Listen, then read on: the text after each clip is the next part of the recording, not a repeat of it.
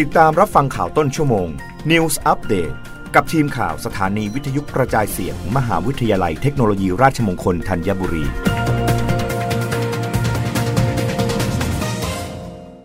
รับฟังข่าวต้นชั่วโมง โดยทีมข่าววิทยุราชมงคลธัญบุรีค่ะ รัฐบาลเผยมิชลินไกด์เลือกสตรีทฟู้ดไทย ร้านอาหารกว่า 189 ร้าน ชมเป็นดินแดนสวรรค์ด้านอาหาร มีความหลากหลายของรสชาติ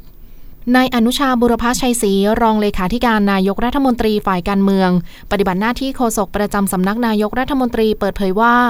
พลเอกประยุทธ์จันโอชานายกรัฐมนตรี และรัฐมนตรีว่าการกระทรวงกลาโหม รับทราบและยินดีกับร้านอาหารและร้านอาหารริมทาง หรือสตรีทฟู้ดไทย ได้รับคัดเลือกจากมิชลินไกด์ประเทศไทยประจำปี 2566 ให้ได้รับสัญลักษณ์บิฟกูมองจำนวน 189 ร้าน สะท้อนศักยภาพและวัฒนธรรมอาหารของไทยที่ได้รับการยอมรับอย่างต่อเนื่อง ทั้ง 189 ร้านมีร้านที่ได้รับการคัดเลือกครั้งแรก 53 ร้าน และร้านที่ได้รับการเลื่อนระดับจากปีก่อน 6 ร้าน แบ่งเป็นรายจังหวัดดังนี้ กรุงเทพมหานครและปริมณฑล 82 ร้าน อยุธยา 13 ร้าน เชียงใหม่ 27 ร้าน ภูเก็ต 23 ร้าน พังงา 11 ร้าน นครราชสีมา 9 ร้าน อุบลราชธานี 6 ร้าน อุดรธานี 7 ร้าน และขอนแก่น 11 ร้าน โดยผ่าน 5 เกมประเมินคือคุณภาพของวัตถุดิบที่ใช้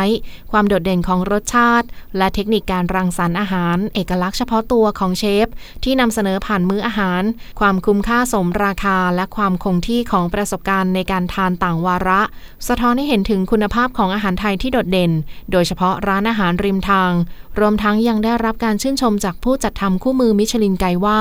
วัฒนธรรมอาหารไทยเป็นดินแดนสวรรค์ของสตรีทฟู้ดที่มีการนำเสนออาหารอร่อยมีความหลากหลายของรสชาติ และสร้างประสบการณ์ในการทานอาหารได้อีกด้วย เนื่องจากสามารถพบเห็นทุกแห่งทั่วประเทศไทย